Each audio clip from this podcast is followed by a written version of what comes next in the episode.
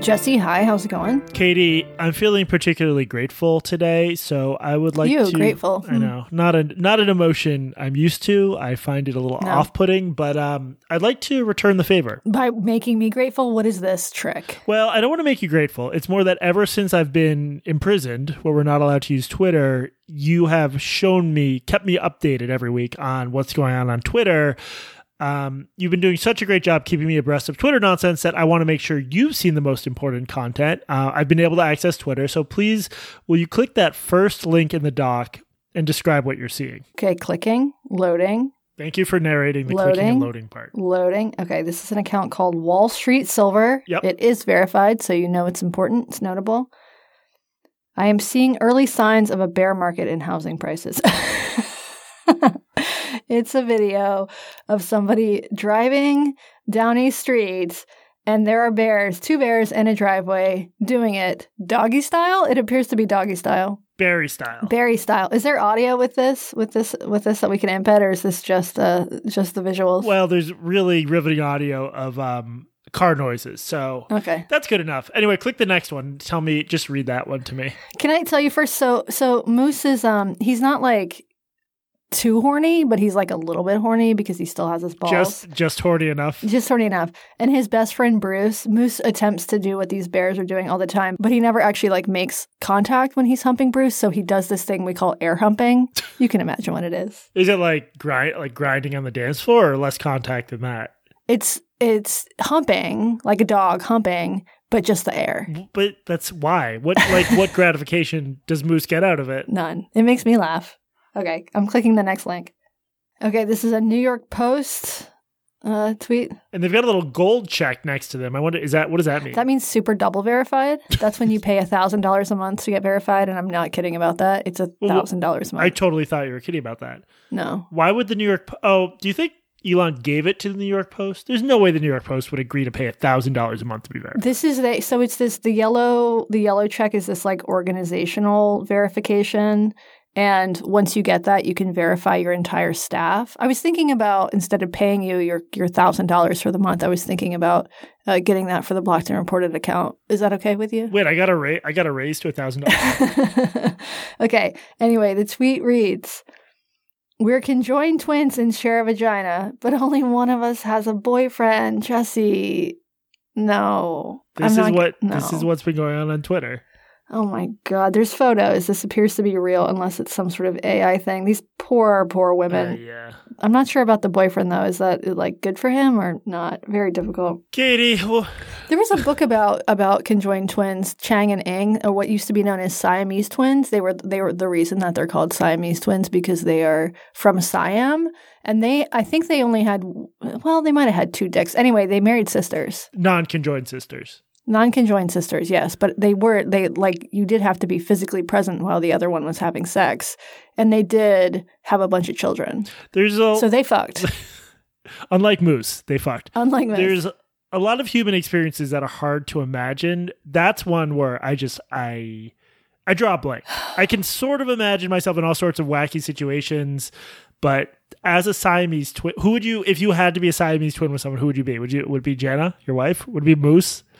would it be me? It both would be hor. It would definitely not be you. I mean, all all of these options are terrible. I need a lot of alone time. Yeah, It that's would- why. I'd, I'd probably, honestly, it would probably end up being a, a murder suicide situation with whoever I was conjoined with. I'm an actual twin. It definitely wouldn't be my twin.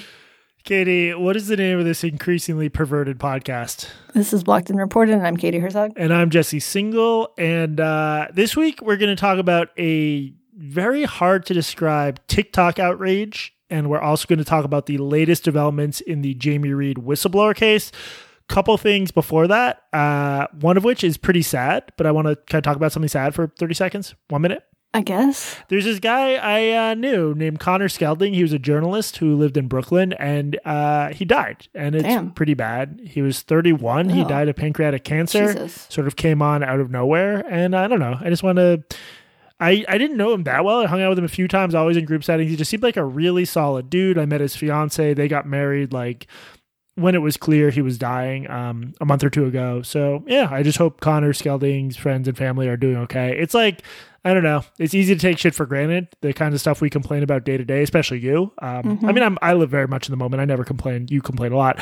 But the idea of like, I don't know, shit like that happens. Someone just gets diagnosed with cancer out of nowhere, being young and healthy, and then they die. So, uh, I don't know. What should we do with that information? Uh, we should settle our business agreements so that if one of us dies, which I've been trying to do for weeks now, so that if one of us dies, um, my wife isn't left destitute. Let's talk about that after the show. You you have had this like real okay and and serious part because that was serious and and it's horrible what happened to Connor. You've had this real fixation lately on what if one of us dies Yeah. and what should we do about the finances that honestly makes me think I'm at the start of like a really bad murder mystery movie where I die a quarter of the way through. If You just look, keep peppering me with questions. What are we gonna do if you die? What are we gonna do if you die? I expect you're gonna die soon. What are we gonna do? I'm not worried about you dying. If you dying, I've got a plan. What I'm worried about is me dying. I have a, basically I have a doctor's appointment for the first time in a long time, and I'm worried that they're going to take one look at me and be like, "Get your affairs in order." So anyway, we need to uh, get that business agreement settled. Okay. Well, you immediately. All right. I feel bad that this immediately went into more shtick, but um, yeah, this isn't Connor shtick. We need to get it settled. Connor Skelding, a good guy. Uh, rest in peace and all that. Uh, people can Google him. I'll leave a link to the uh, obituary in the show notes. Let's move on. I will just want to read a couple responses to our last episode, which was a somewhat skeptical take on Ed Yong's latest article about long COVID. One listener wrote in who was pretty unhappy with us. Uh, so let me read that. I listened to this one and it was discouraging. I am a somewhat recent subscriber and did so because I really appreciated some critical thinking applied to sacred cows, the rejection of quote unquote team sports in so many discourses right now, the courage to question what is too easy to accept by us liberals, not to mention what we are being bullied into accepting. So I guess I have to swallow it when you point all of that at Ed Yong. I am as confused as anyone about COVID and how much we don't know and are still figuring out. I agree with Jesse's concern at the heart of his his argument with Ed Yong's piece, but really, with everything out there right now, this is what you aimed your courage at to begin with. If you're going to introduce Ed Yong, you might mention the sabbatical he is on because of what he refers to as the toll of his work on COVID, which led to his Pulitzer. I mean, since you both went at the Pulitzer with plenty of snark over and over, it wasn't really that funny the first time you snarked at it, and wouldn't have been even if either of you had one of your own, which we don't. Although you came close a couple times, right? Oh yeah, definitely. uh, Pulitzer for NB phobia. Uh, then what? Then whether or not co- long COVID is a thing, if it is early days to know, then it is early days to dismiss it. Katie was at least a little bit sympathetic to the reality of trying to explain vague and multiple symptoms to a doctor and the subsequent problem in good faith for both the doctor and patient. Twelve years ago, I didn't have any of the famous warning signs of cancer, but I told my doctor I felt like a switch on my energy had been pressed down, and if I could get the switch back on, I'd feel better. Nothing big, nothing specific, nothing more articulate than that. Good thing she went with it, passed me to another doctor who continued with it, and passed me on to another doctor who diagnosed stage four cancer. Oh, God. I was quote unquote lucky. Okay, wait, wait, wait, I over- I don't want to interrupt you, but having less energy is a symptom of stage four cancer. Well, let, us get to that for a minute. That's actually an interesting question. I'm getting very worried right now. I mean, don't get me started, dude. I can't move. I was quote unquote lucky, and I'm glad I overcame feeling stupid and inarticulate and kept with it until we could get to real evidence, as opposed to my lived experience, snark, snark, and onward to treatment, and I'm grateful to say recovery. So, just. I'm really disappointed and much less enthused about your podcast concerning all things COVID. I'm so sick of Team Minimizer. Um, okay, a couple things. First of all, I don't. I I feel like that was overstating how much we denied that long COVID was a thing. I feel like we were pretty clear that long COVID seems to be a thing for some people, right? Yeah, apparently, um, bisexuals in particular. Did you see this latest study? No. I sent you this like four times. Okay. It turns out the CDD, CDC has I was busy dodging your hitmen. the CDC has done some polling on uh, on long COVID, and, and according to this latest CDC data, and according to this latest data, over twenty two percent of respondents who are bisexual also have long COVID.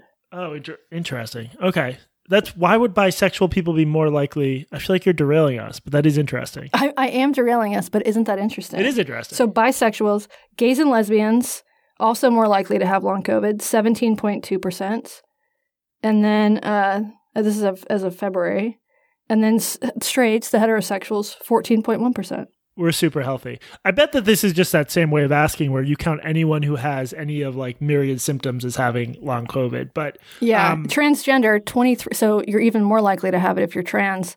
The population least likely to have long COVID. What would you What would you guess? not Jews because we're sickly. Um, population least likely. I mean, gamers don't go outside, and they're opposed to like. no, Okay, not gamers. I don't know what. Who is it? cisgender males, 10.9 versus 18.2% of cisgender females, 23.5% transgender. Which I think I find this interesting. I'm sorry, I did derail this, but I do find this interesting because it's interesting.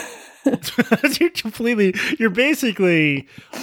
You're you're saying something that doesn't really connect to what you're talking about, but it's just provocative enough that someone will take it the long way, wrong way.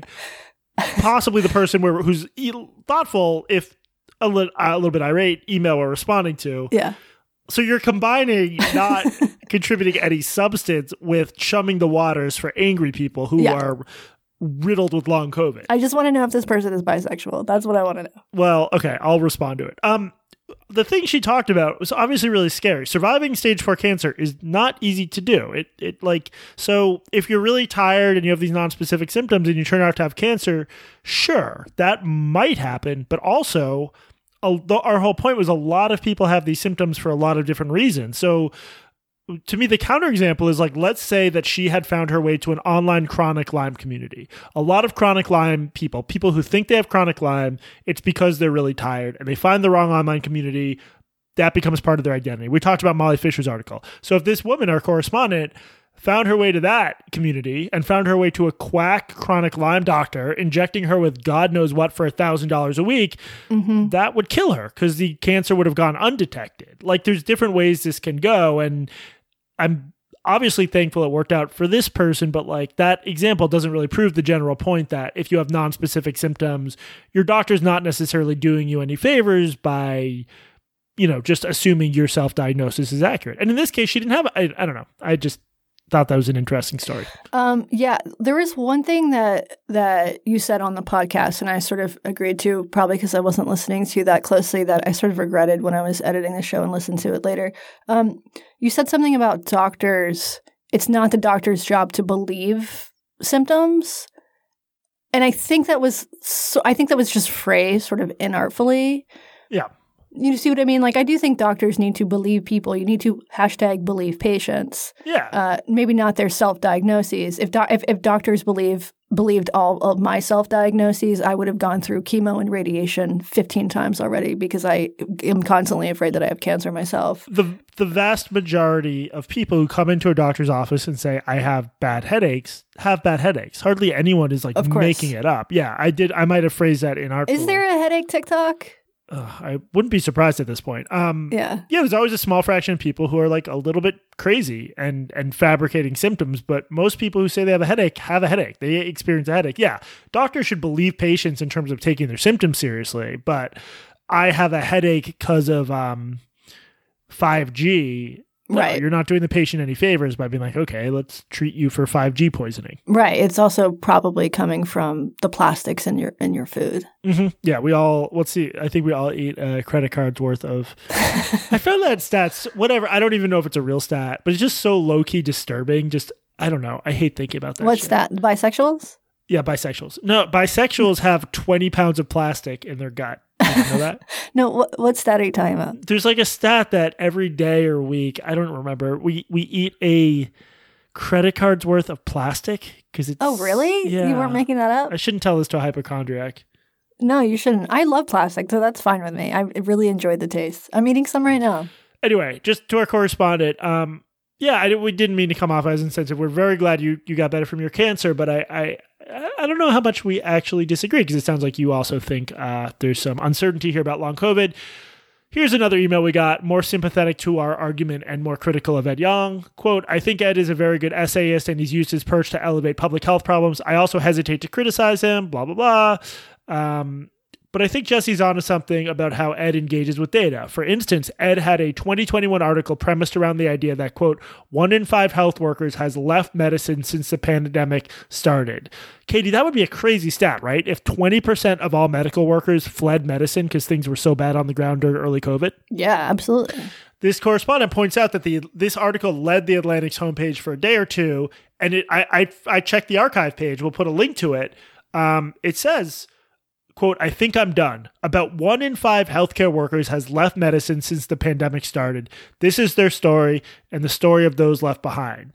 Um, the correspondent argues this is fairly misleading, and if you dig into the polling, um, Katie, look at the notes. Uh, see, go down to morningconsult.com and see that graphic there. Just read, just read the top of that chart. Pandemic is a top reason medical workers were laid off or quit since early 2020. Subhead Healthcare workers said the following reasons are why they quit or were laid off since mid February 2020.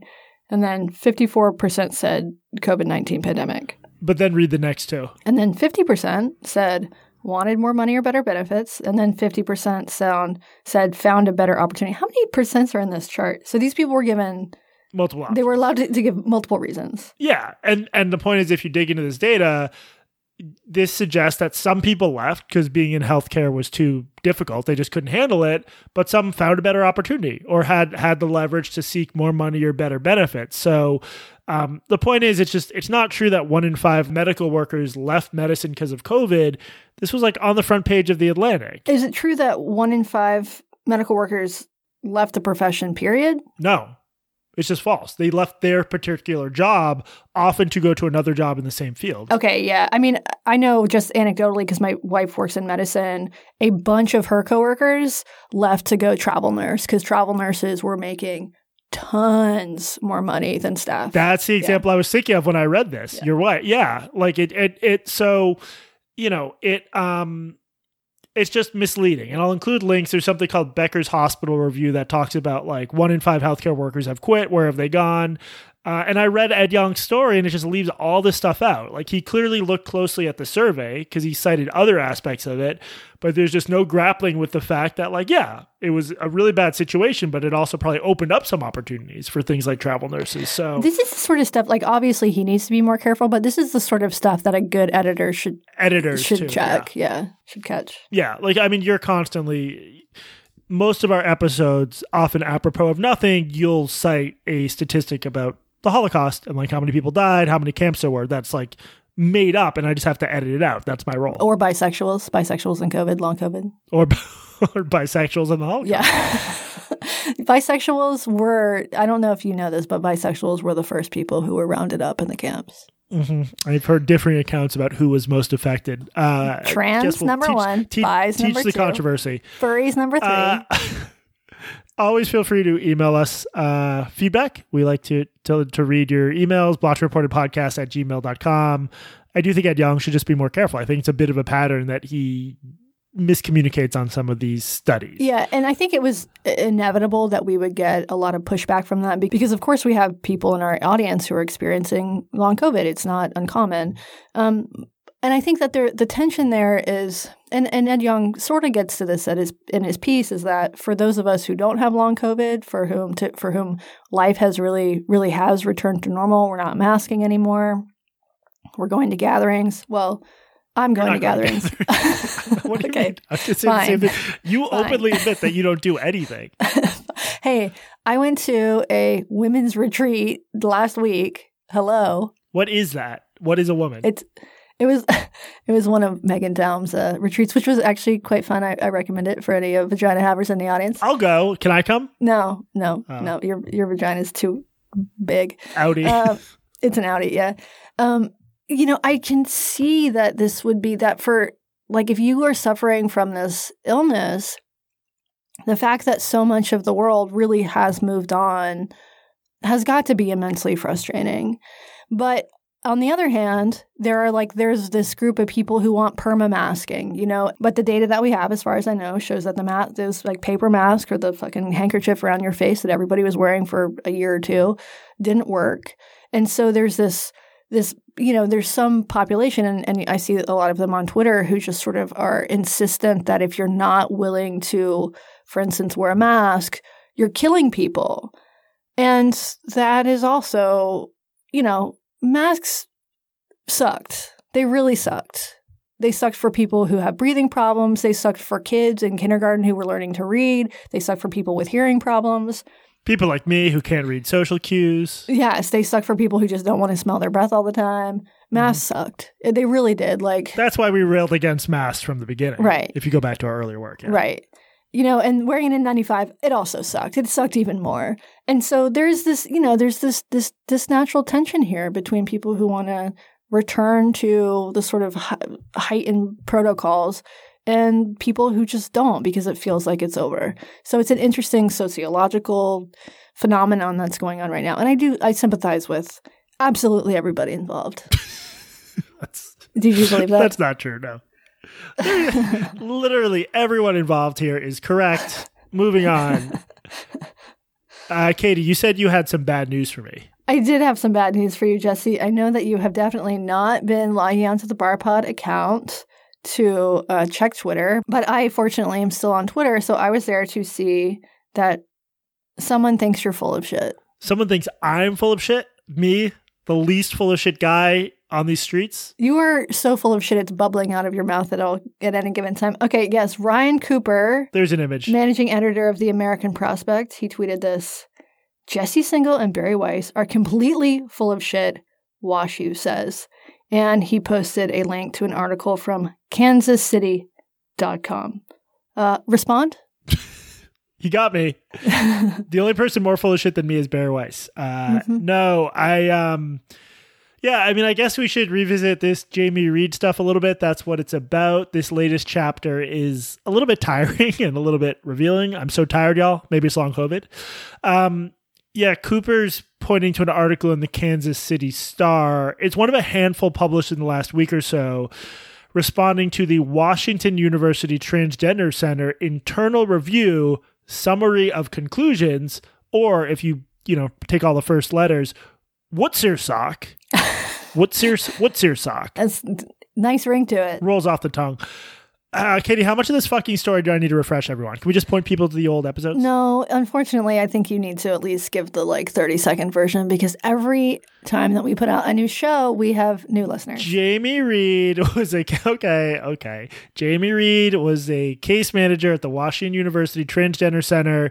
She came forward in a sworn affidavit uh, with all these accusations. She also wrote a column for Bari Weiss's website, just saying that they were doing terrible job with kids at this transgender center, uh, youth gender clinic, subpar care, side effects, not really. Um, you know, warning people about uh, what could happen to them if things go wrong. So a lot of accusations. We'll include links in the show notes. We did Um, a 17 part but- series about this, so everybody stop now and go No, back. that was Keffel. Oh, That was Keffals, yeah. Um. Okay. So what happened is the hospital investigated itself and found that it is innocent of all accusations. Okay, guess that wraps this up. Yep. They they did it. Uh no. So it won't surprise anyone. This was another frustrating moment for me with regard to how journalists write and tweet about this story. The problem isn't just Ryan Cooper, who, to be clear, is both a giant goober and a rube or a ruber. Is that a new word? Mm-hmm. Yep. Is a go- is a goober a rube by definition? I'm going to have to check Urban Dictionary for that one. Mm-hmm. Um, so the problem isn't just giant Rube and Goober, Ryan Cooper, but rather like the lack of basic competence and uh, skepticism in covering the story. So the Washington University Transgender Center internal review, comma summary of conclusion. wor- What's your sock? I'll just call it the summary of conclusions. It's a four-page document. The first sentence of the conclusions section reads After careful consideration over the course of a more than eight week period, the university has concluded that allegations of substandard care causing adverse outcomes for patients at the center are unsubstantiated. Cool.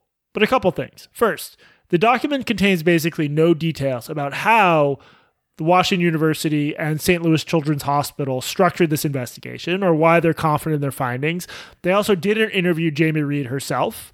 Um, and Jamie Reed and her lawyers have said we're happy to talk to them if they want to talk to us.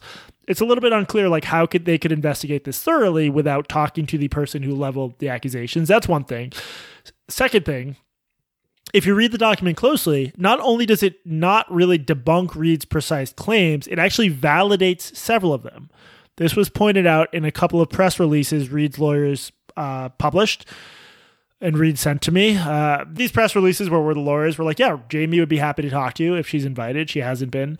Uh, so let me just give one example. Here's paragraph 48 from Jamie Reed's affidavit. Other centers who prescribe cross sex hormones and puberty blockers require parents to issue written consent.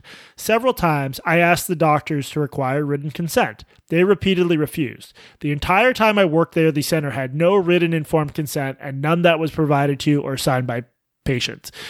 Do you get what that do you get what that means? Yeah, but I do have to pause there to ask you one more question. Do you know how to pronounce the word written? What did I say? You say it written. Written. Like with a D. Written. Written. Written. Written. Written. Yes. Yes. You say it like Kyle Ritten. House. D- noted. I almost said noted American hero. Friend of the Uh, pod. no. okay. uh, continue. So, but you you understand her claim here is that uh, she thinks they should have written consent before kids go on these uh, treatments, and the hot she's claiming the hospital has not done that. You got that? Yes, I got that. Read that paragraph from the internal review in the notes. While appropriate parental consent has been obtained verbally and documented in the medical record, the additional protocols recommended by the Oversight Committee for documenting parental consent to ensure a consistent process is followed by all staff and physicians who interact with patients under 18 should be made permanent. That's quite a sentence. Specifically, the university has decided to take the additional step of requiring specific written consent prior to prescribing gender affirming medications. The university has reviewed the consenting process and has made updates to the center's protocol. Okay, so they didn't require written consent. They're just they're confirming Jamie Reed's allegation. Now, there's a whole other can of worms here in terms of which procedures should and shouldn't require informed consent and what that consent should look like. Um, we don't. It's complicated. Wait, you just said informed consent rather than written. Does that matter? Yeah. So in uh, right. So informed consent is like a concept in medicine that someone a consents to something and b really makes an informed decision about it. Like they've been informed of uncertainties in the research, research or side effects and so on. Uh, written consent means you sign a form that explicitly lists that out. The hospital claims it got verbal consent. Whether or not that was sufficient would depend a lot on how the doctors and psychologists and everyone explain this to the kids and their parents. If you have a written document where you're like, you have to read this, this says exactly what the side effects could be, blah, blah, blah, that might be a sturdier form of written consent. God, every time you say that word, I think of Kyle. Rit- I know. There isn't there isn't a clear answer on exactly when you need written versus verbal informed consent, but the point is like she was telling the truth here. The hospital admitted that. Um so Reed in the press release, um, Reed's lawyers also point out that the hospital seems to confirm Reed's claim about sloppiness with regard to custody. Who has custody over a kid and who can therefore consent to them being seen at the clinic and their their medical procedures and so on. So here's Reed in her affidavit, and then I'll ask you to read the conclusions uh, document. Affidavit. The center was also intentionally blind about who had legal authority to consent. I wanted the center to ask parents before the first visits about and request copies of custody agreements because custody agreements often spell out who among divorced parents must consent to medical procedures. I was told not to ask for custody agreements because, quote, if we have the custody agreement, we have to follow it, end quote. So, Katie, read just that, uh, those two sentences from the investigation. The center has adopted a process of requiring a family to provide custody agreements before an initial visit at the center by a patient under age 18. Prior practice had been to obtain the custody agreement before medical intervention in cases where decision making authority was in question. So again, they're agreeing with her claim. Her claim was that a patient could start being seen at the clinic without it being entirely clear whose custody they were under and, and which parent had decision making authority. The center is implicitly saying, yeah, we did not check that before kids started being seen at the clinic. So again, this doesn't seem to really debunk what she was saying if you actually read what she said closely. Um, there's also a pretty basic important dispute over numbers here. In the document, the hospital's like, we had this many patients over this span. Reed's team claims that they're vastly underestimating what that number is. Reed's team is claiming that they're distorting the percentage of kids who actually went on blockers or hormones. We don't need to get into that. You can just read the press releases. You'll see the exact numbers. Um, here's one of the more disturbing parts. Katie, read that this one more sentence from the summary of conclusions. Interviews with center providers and a review of medical records identified no patients who had adverse physical reactions caused by medications prescribed by center providers. Okay, now read this excerpt from an NBC News article by Jo Yurcaba, who we've mentioned before. They're a very activisty journalist who unfortunately NBC has given this beat to them. Kate Hensley, who uses they and she pronouns and worked at the center from August 2020 to May 2021 as part of getting their master's in social work at Washington University, said they reported directly to Reed. Dot dot dot. They said they could identify some cases Reed described in her affidavit, but that Reed misunderstood or misinterpreted them. For example, Hensley said they remember the medical team discussing a situation Reed describes in her affidavit in which a patient experienced vaginal lacerations after having sex while on testosterone, which can cause thinning of the vaginal tissue. But Hensley didn't want to discuss it in detail because it is private patient information. How does that excerpt compare with the excerpt from the review saying we're not aware of any adverse physical reactions from any of our patients. Okay, yeah, this doesn't make any sense. I mean, it, it if the if the investigation didn't find any patients with adverse physical reactions, they must not have been looking very hard or they didn't interview the correct people or possibly they interviewed this Kate Hensley person and this Kate Hensley person didn't bring up this particular case. I mean, whatever whatever it is, there's now two clinicians, Jamie Reed, former clinicians, Jamie Reed and this Kate Hensley person, saying that this one patient at least had adverse physical effects. So how can the hospital publish a document saying we're not aware of any adverse effect? I mean, I, I don't really understand this. So. I mean, um, it shows that it, they did not do a very comprehensive review. If they didn't, they didn't interview Jamie Reed. If they didn't interview Jamie Reed, Reed could have pointed them to this this patient who she mentioned in the affidavit. Right. Um.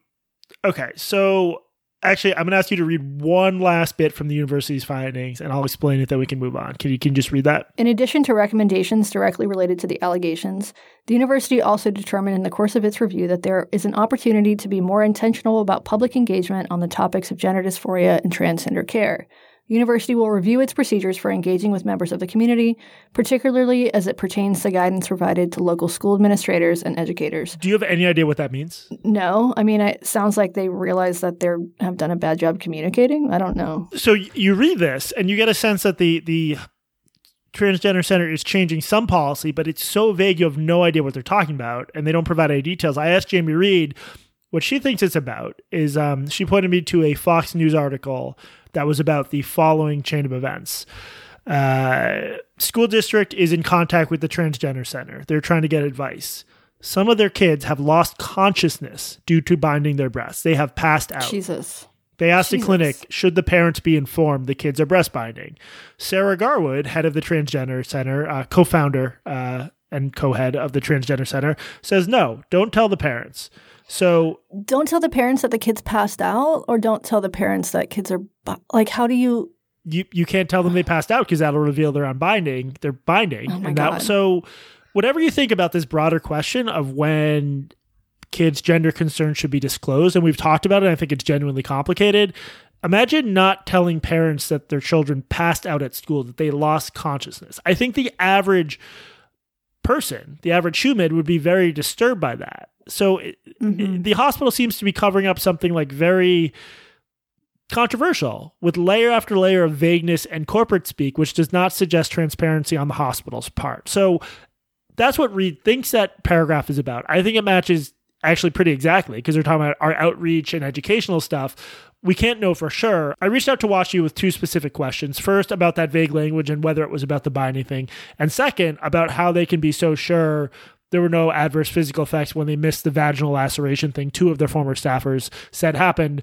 I didn't hear back. They also didn't respond to Yurcaba either. So I don't. Th- I think they've just embraced a blanket policy of not responding to reporters, regardless of where those reporters are coming from. But um, this was not a debunking of what Jamie Reed said. I think people just need to like be willing to have a little bit of patience. And if you're like, if you're someone like Ryan Cooper, who's a hack and who has very strong feelings on this but no knowledge about it, you should just just shut up for a little bit until like we have more information and not respond to every new thing that comes out as though Reed has been discredited, even though your whole goal here is to destroy her for Twitter points. Or that's my read. Maybe it's not charitable. No, I, I think you're right about this. The problem is that so this is the university investigating itself, right? So you can see clear bias here. I don't think that we should discount the investigation because it has conclusions we don't agree with, or just No. because it came from the university. I think that impulse is is dishonest.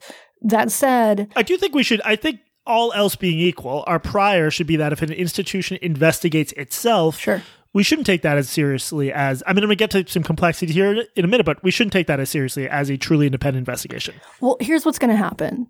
People who hate you and hate Bari and hate Jamie Reed are going to see this and they're going to say, look, this is proof that Jesse is full of shit, Bari's full of shit, Jamie Reed's full of shit. And at the same time, people who think that there are real issues with caring for gender dysphoric kids or kids who say they're gen- gender dysphoric or trans, they're going to say, and I saw this happening on Twitter, you know, discount this because this is a university investigating itself. You can't trust it. At the same time, if the the state of Missouri, which is conducting their own investigation, when they come back with their summary of findings or whatever, and they find that that there is wrongdoing and even I don't know malpractice, you're going to have the reverse phenomenon where people who are on Team Jesse and Team Jamie Reed are cheering that one, and people who aren't say, "No, this was this is biased because it came from came, came from the state of Missouri." I don't even like being lumped in like that. I'm not on Team Sure, Jamie Reed. I've course. said like I because of my other. But this is yeah, how it's I going to just- be I- perceived. but the problem is.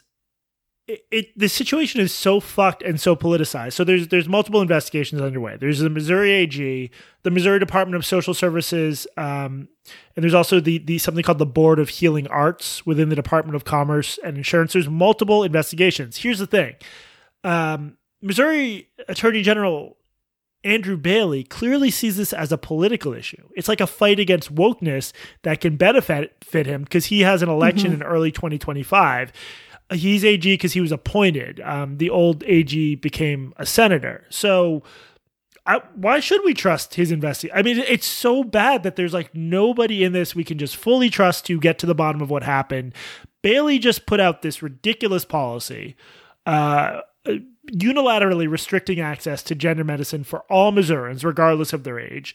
And you might be asking, like, how can a state attorney general do that? And the answer is just like America is dumb.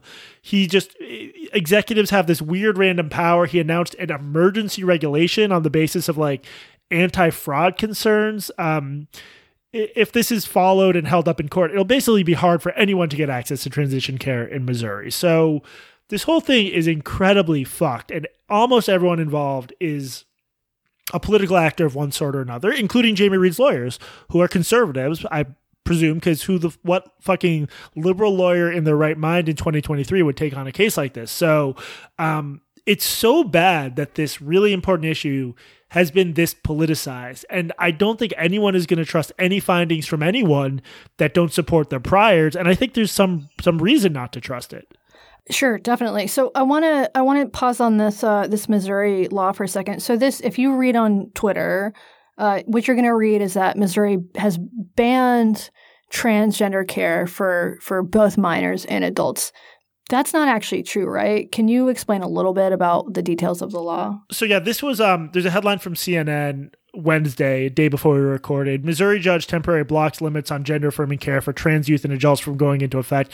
We don't know how this is going to work its way through the courts, but Bailey's ideas like they're very restrictive. They would in effect, I think, ban it if if providers actually had to follow them. You're talking about things like proving someone has had consistent gender dysphoria for three years. That's hard to do if someone's on medicine that treats their gender dysphoria effectively. They're going to have less symptoms. So I don't know how you could even let someone stay on hormones, for example, if you're following this to the letter. There's also like weird stuff where you have to prove kids aren't don't have social media addiction. That's not even a dsm condition. How do you prove someone isn't addicted to social media? There's stuff where you have to like prove there isn't social contagion. It's written in a way there's versions of this where whatever the issues about like who has authority to make it, it would be hard to complain about. If he's just like kids need to have a comprehensive, thorough assessment over three appointments, that would be one thing. He went well beyond that. And I do think it's not a ban. That's true. It's not a ban. People shouldn't call it a ban. I think if it actually had force of law, it would be pretty close to a ban in practice. Okay, one of the stipulations here of this emergency order is that patients have to have at least 18 months of therapy with a psychologist or a, psych, a psych, psychiatrist before receiving puberty blockers or surgeries. I'm quoting from the New York Times here. What do you think about that? That to me sounds onerous, but it also, I mean, it kind of sounds sensible. Yeah. Um, no, I just think it, I think it is too onerous. So the way it's written, uh, the patient has to get 15 separate hourly sessions, at least 10 of which are with the same therapist over the course of not fewer than 18 months. Um, and this is for adults and kids. I think that for kids to me that sounds fine. For adults maybe not, but for kids that to me sounds fine. I think that you should really have to demonstrate that you have persistent gender dysphoria over a long period of time. I mean, also, however, they should also make healthcare easier to get, which in Missouri I don't think they have. Well, I mean, it's just yeah. I I, I there's other parts of this that I'm more worked up over. Um, but 15 separate hourly sessions over not fewer than 18 months. I don't know. I think that's probably too long a process. I think we should have comprehensive assessments. I think they're really important. I think it just seems arbitrary and, and too onerous. But there's other parts of this that I think are worse. Well, you did write the law, so do better, Jesse. Yeah. But I mean, people keep forgetting that until my 2018 Atlantic story, uh, Republicans love the LGBT community. Well known for it until I wrote, I wrote that article. Until I wrote that article headline "Why Republicans Should Start Hating Trans People." Blah blah blah. Katie, should we do housekeeping? Let's do it. We're Blocked Reported. We're a podcast. Uh, you can email us at blockedreportedpodcast at gmail.com. You can check out our Reddit, blocked blockedreported.reddit.com. Hey, uh, speaking of the Reddit, somebody on the subreddit somehow found my freshman year high school yearbook photo. Hell yeah, I saw that. How? I saw that. Does that mean that's they doxed Yeah, you. they doxed me. Does that mean that somebody I went to high school with listens to our podcast, or can you find those somewhere? Is there a repository for embarrassing yearbook photos somewhere? The photo screams lesbian. Extremely low level weed dealer who gets caught as soon as they start dealing weed. Like the first t- like the first person you approach to try to sell weed is just like the chief of police, and that's it. And it derails your high school career. And the weed might also be oregano uh, stolen from uh, your parents' pantry. Mm-hmm. Um, yeah, so good job. Keep uh, subreddit. Keep trying to dig up all the dirt you can on Katie, so we can use, I can use it against her photos, in please. future negotiations because she is trying to kill me. Uh, barpodmerch.com for our merch. What else, Katie? Oh, uh, you should become a primo. Blockedreported.org for uh, a very, very modest fee. You can become a primo and you'll get three extra episodes a month, one of which we're recording tomorrow. Uh, be part of an incredible community of like 11,500 people. I don't know how the fuck we got there. Mm-hmm. Um, but it's pretty awesome. Yeah, best comment That's section in the game. It's pretty awesome. Yeah. Best comment section in the game. Uh, anything else, Katie? I think that's it. Katie, when is the last time you went to a baseball game? Oh, like an official baseball game, or like a playing? What, uh, what's an unofficial baseball game? You know, just like playing ball with your boys or girls. just finding some local neighborhood kids. Yeah, I do that every Plying them with fruit drinks. I pick them up in my van. kids, hey, get over here. We're playing sports. Get in my van. um, it has been a long time since I went to a baseball game. I was probably I don't know ten. Went to a Atlanta. Can we say the B word? Bitch, the Atlanta bitches. The Atlanta bitches, the Atlanta Braves. I went to a, a Braves game when I was a kid. Do you want to give me a little tomahawk chop? I'm doing it right now. Oh, without sound. That's how plausible deniability. If you did go to a baseball game, how many selfie videos would you post to TikTok? I would just record the whole thing and post the whole thing. Can you do long form video on TikTok? I have no idea. I've never used TikTok and I never will. The latest deranged blow up in the world of public shaming comes to us from the heart of America's favorite pastime. That's really not true anymore. Used to be. I, I don't think ratings are good. A little sport. What's, the, what's America's favorite pastime now? Internet? Gaming? I'd say masturbation and football are the two. Slay the Spire alone. Slay the- oh, you remember the name of the game. Unfortunately, yes. Um, so this whole thing it started with a TikToker named Jackie Labonita, who, according to Insider, had 258,000 followers. That has now ballooned significantly. Uh, she posted this video to TikTok. Katie, As you watch this, will you describe it to me? Watch my confidence disappear after these random girls make fun of me for taking pics. Okay, feeling my spice vibes. Okay, so we have a young woman. She is sitting in the stands. She is taking selfies, it looks like. And there are some people behind her, also young women. And they are like photobombing her. One of them's doing the bird, the finger bird. Um, she zooms in on that. And um, yeah, that's it. There's more hear the whole people behind her. There's some guys that are also possibly talking about her, maybe not. One of the girls is now Realizing they are videoing her. Me. Um, so it looks like a little some Feeling girl on. super Girl, this is what they mean by girl on girl action, right? Yep. I wanted to. Uh, so yeah, this is apparently at an Astros game at Minute Maid Park in Houston.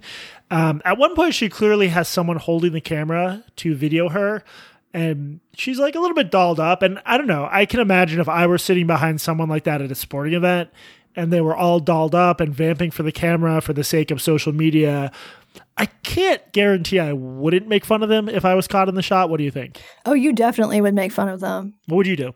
Me, I would just, I would, I would make fun of them in my mind. I'm too. Uh, I don't like conflict though. you don't like conflict. Yeah, there might be some. If you and I were involved in this, there might be some uh, racial dynamics at play that would put us in a losing position. I would say. So I would probably do absolutely nothing. Jackie Labonita posts this video, which includes like her talking about how much she was hurt by it, as you could hear in that audio, in that weird TikTok voice I can never get used to. It's I so hate that. weird. Yeah. Everyone starts freaking out about how horribly she was wronged. Um, this obviously percolated on TikTok, tens of millions of views.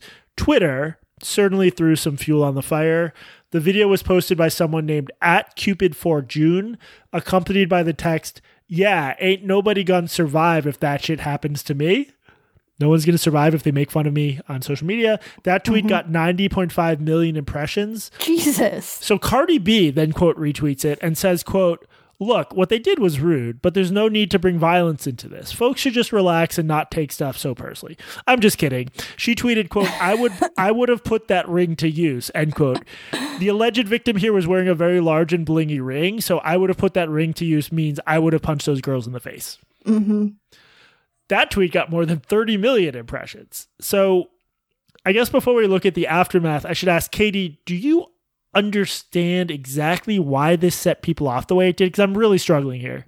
I d- absolutely don't. I mean, the girls in the background like just look like they're kind of making. f- I mean, they're just like having a good time. I really don't understand the like flipping somebody off. That's like a, like a level of rudeness that's maybe exacerbates the situation. But I mean, it's a baseball game. Like, what are you going to do? Watch the fucking game? It's boring. They did just literally institute a pitch clock to speed things up this Yeah. year. That was like the Yeah. big news. Uh, yeah, I this honestly reminded me a little bit of like the concept of honor culture, which like liberals view as sort of outdated. It's like the province of like white descendants of Scotsmen in the South. Um, but it seems to be alive and well online. It's like it's this idea that attacks on your on- honor have to be vigorously defended. So Is it? Is it? Uh, okay, so I'm just gonna bring up race here. None of the people in this in this conflict were white, and what I'm saying is, perhaps honor culture might not exist in like liberal white Newton, Massachusetts suburbs, but perhaps it exists not just online, but within, for instance, I don't know, Latinx cultures. I guess I'm looking at the video. I mean, I don't have my calipers with me, so I can't tell exactly what race they are, but I guess everyone involved is not white. So you think that Yeah, which I, I think that the racial dynamics here, had the racial dynamics been different, had, for instance, the the girl who posted the video, the victim of this bullying, had she been white and the women behind her making fun of her been brown, she would have been a Karen. oh, look at this Karen. Yeah, I think you're right. Look at this Karen trying to film herself. We're making fun of her. Right.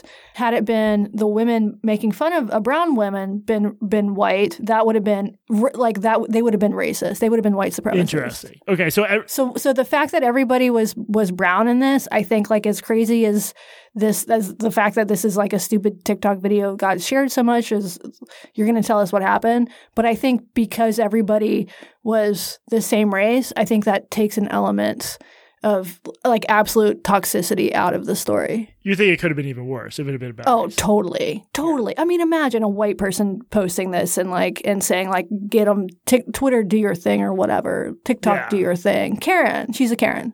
I just like I can't imagine such a minor incident like a couple girls who were probably drunk flipping the bird. I just I can't get why that should warrant this sort of reaction. And I So you're saying that J- Jewish gamers don't have honor culture Jewish gamers don't have honor culture. That's a good question. or honor? We have our we have our own pathologies, mostly having to do with our mothers, but yeah, it's very different. Um, I also I don't know, man. It also just it seems unhealthy to me, like the way this influencer was like, look how this damaged my self esteem. oh yeah. When we were growing up, it's like if someone says dumb shit to you, ignore them. You're giving them power. It's like it's your choice to be offended. Who cares? Who are these girls? What do they have to do with you? You're a successful online influencer. But do you think that her self esteem was actually damaged by this, or that she, and I'm asking you to mind read here, or that she just saw an opportunity to post? yeah. Well, you know what? Content is king, baby. We know, but we know from various experiences we've had that those two tend to blur into one another. Like if you keep acting Yeah. like something over time, you sort of become that thing. Or like, like when Yeah. you've seen people freak out at you online, I think some of them actually feel the freak out is warranted in the moment, right? Oh yeah, probably. They're wrong, but It's not. It's not like strictly speaking dishonest. Of course, they're wrong, kid. You've never done. That. Yeah, anything, thank but- you. um, so all this was driven partly by the fact that like once something like this like this becomes an event, everyone has to chime in. Like all sorts of random commentators need to have their say, and that keeps things going for days and days. So here's one example. At the beginning of it, you'll hear this user stitching in part of the initial video and then responding to it. My confidence disappear after these random girls make fun of me for taking pics. This video was really upsetting, um, and it always hurts me to see girls being mean to other girls. And you know what? We're all human, like, no person is perfect, but I just think behavior like this is deplorable. Um, and the girl who made this video, she's beautiful. Even the girls in the back are also beautiful, but maybe they're just not attuned to that. Um, because it's very clear that they're operating out of insecurity. When you're operating out of insecurity, you are so unhappy with yourself and misery loves company. So you want to do any and everything possible to ensure that other people are also unhappy with themselves, especially in instances where you see that they are confident. They like their outfit. They want to show it off. They want to take cute photos. Your first thought, instead of thinking, hmm, I admire her beauty because they do admire your beauty. But because they're not comfortable with themselves, their first thought and act is, okay, what can I do to make this person feel small? Because her sense of self is making me feel uncomfortable in this moment. But the reason why they feel uncomfortable is because they're not self assured. Period. Period. So I would just encourage you to keep taking your photos, keep sharing, keep posting, doing what you like to do, and don't focus on people that like to hate because they're suffering enough by existing in a mind frame and mentality that lends them to think that the only way they can navigate the discomfort they feel within themselves is to make other people feel uncomfortable. That's a miserable existence. It really is. Truly confident and, ha- and happy people don't tend to do things like that. It's just reality. But keep doing you. You're beautiful. And we all just need to do better and be better people. Come on, this is very childish. This woman seems like a future or current uh, self care counselor. this is uh, sh- it's just like I don't know. There's just just like a lot of armchair psychoanalysis. It, what if the girls were just like fucking around? They're just drunk. People have thrown the middle finger for like no reason. That's what makes it fun. Is how unpredictable. I'm doing it right now. Hom- tomahawk chop and one arm middle finger on the other. you could combine those two actually. I'm doing and it then now. you could give the finger that's the only way to give the finger to someone to your left or right without them realizing You know, this is a good arm exercise. I just joined Planet Fitness. It's the home of the judgment free zone. I'm going to try it there. ma'am that's racist uh and you just tap the side no judgment. thought this was judgment free did you actually join planet fitness I did, yes. What are you going to work out On my entire body. What do you think? Like, my, I'm going there just for my ankles? i go to a gym and i all i do is the bike and the treadmill oh no, I'm doing. I'm doing full body. yeah I, she calls the behavior deplorable which is funny. like that doesn't really leave us with the language to describe actual deplorable stuff also ignore the haters is not compatible with what you and everyone else are doing but anyway as a result of all this this is um this insider article by andrew lloyd. Andrew Lloyd. Is he a Weber? it's a great name. Classic american name.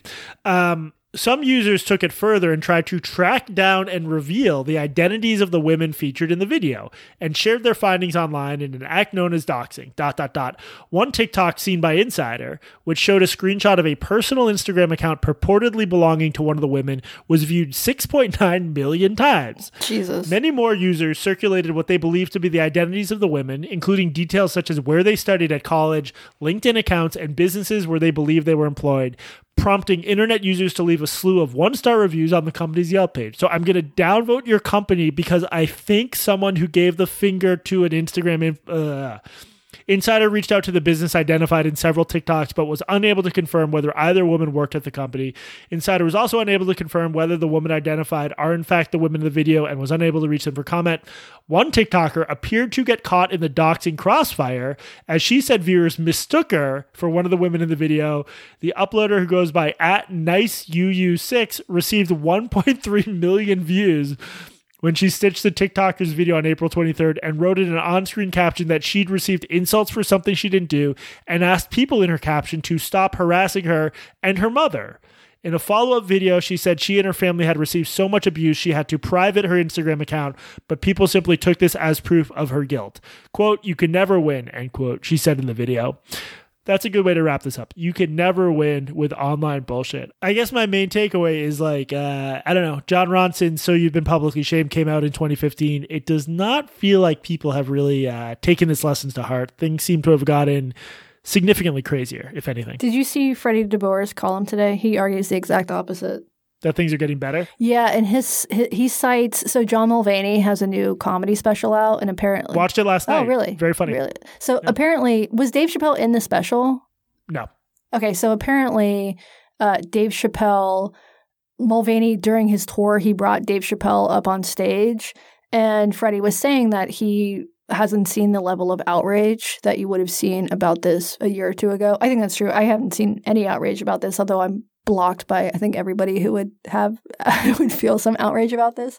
So Freddie thinks that it's burning it out. I mean, all of this is uh, is like totally anecdotal. You could look at this Astros TikTok scandal as as proof that it's not burning itself out. John Mulaney is proof that it is. It's really hard to quantify this stuff. Maybe like some of the culture war stuff here and there, but elsewhere, no. And I think people's overall like desire to engage in witch hunts hasn't gone down, but I, I, don't really have any way of quantifying that. It's such a human desire. I mean, yeah, that's the thing you can't quantify. And and Freddie was saying that like his argument is that people have realized that this doesn't work in the end, that nobody cares. That it's just he has a great line in the piece, something like you can only tense a muscle for so long unless you go to Planet Fitness, judgment free zone, tense it as long as you want. Um, yeah, John's book, I mean, John's book was so prescient, written in 2015 or published in 2015. We didn't have the word cancel culture then. And he writes about the history of public shaming, how this isn't a, a, a modern, just a modern day impulse. Of course, social media makes, you know, we're not putting people in stocks in the town square. We're sharing them on TikTok instead. There's been, um, it's, it's tangential, but uh, do you know the YouTube show Binging with Babish? No. He's got a he's a This is what you're doing now that you're off Twitter, Mm-hmm. I heard. he's Binging YouTube. no he's it's a really good cooking show. He's got like more than 10 million uh, followers. He had an ad. Uh, he must make a shit ton off of ads. He had an ad for Hogwarts Legacy, and everyone fucking went after. Oh, not everyone. I shouldn't say that. A bunch of very angry people like really went after him because he's he's beloved by a lot of people. People have a very strong parasocial relationship to him because he's like a very engaging cooking guy who just seems liked by everybody. Um, he seems to have completely ignored that controversy.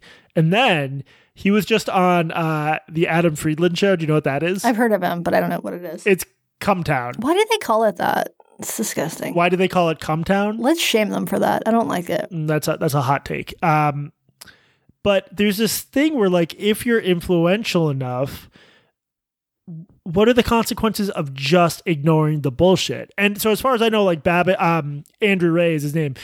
I don't think he came out and was like, I'm letting the ad stay up because of free speech. He just literally ignored all of it, as I would imagine he will ignore people um, mad at him that he went on, you know, the sequel to Cumtown, which is seen as like incredibly offensive. So there's something to be said for just ignoring this shit, I think. Yeah, there was a, a controversy this week on Twitter. We're going to talk about this more on our next Primo episode about uh, this magazine, American Prospect, a, a lefty magazine.